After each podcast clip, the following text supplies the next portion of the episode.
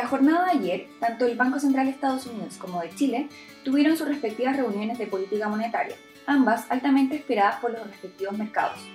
En el primer caso, el Banco Central de Estados Unidos dio a entender que podía comenzar a subir tasas de interés en su próxima reunión de política monetaria durante el mes de marzo, la cual sería la primera alza desde el 2018.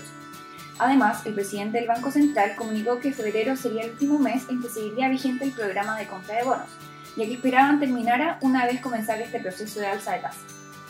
Si bien lo anterior era altamente esperado por los mercados, lo que podría no haber generado grandes movimientos de los diferentes activos financieros, la reacción fue más bien importante, al dar a entender el presidente del Banco Central que habría espacio suficiente para subir tasas sin dañar el mercado laboral, revirtiendo la tendencia positiva de toda la jornada. Así el S&P 500 terminó el día con retrocesos de 0,15%, luego de haber estado cerca de 2% arriba, mientras que el comportamiento de la tasa de interés de 10 años del Tesoro de Estados Unidos terminó el día subiendo a niveles de 1,86%. Por otro lado, el dólar internacional también tuvo un comportamiento fuerte al alza, tras incorporar los comentarios del Banco Central.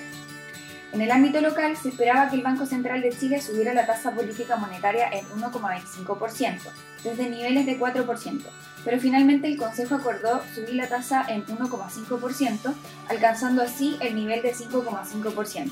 siendo esta decisión adoptada por unanimidad entre los consejeros presentes en la reunión. Respecto a la inflación, en el comunicado se puede ver que siguen viendo riesgos significativos en su evolución mientras que resaltaron que tanto los precios de bienes y servicios habrían impulsado la inflación en los meses previos, además de los componentes más volátiles como el precio de los combustibles, lo que los habría obligado a tomar la decisión de subir la tasa de política monetaria en 1,5%. De esta forma, continúa la presión en las tasas de interés, tanto en el mercado internacional, impulsadas por el Banco Central de Estados Unidos, así como en el ámbito local, ambas producto de los altos niveles de inflación registrados durante el 2021 y esperados para el 2022 por lo que toma relevancia invertir de forma diversificada y selectiva al momento de seleccionar los diferentes instrumentos de inversión.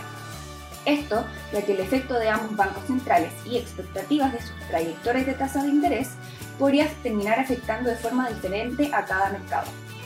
Finalmente, si quieres saber más sobre nuestro contenido de actualidad, recomendaciones y cápsulas educativas, te invitamos a visitar nuestra página web bancovice.cl/inversiones o contactando directamente a tu ejecutivo de inversión.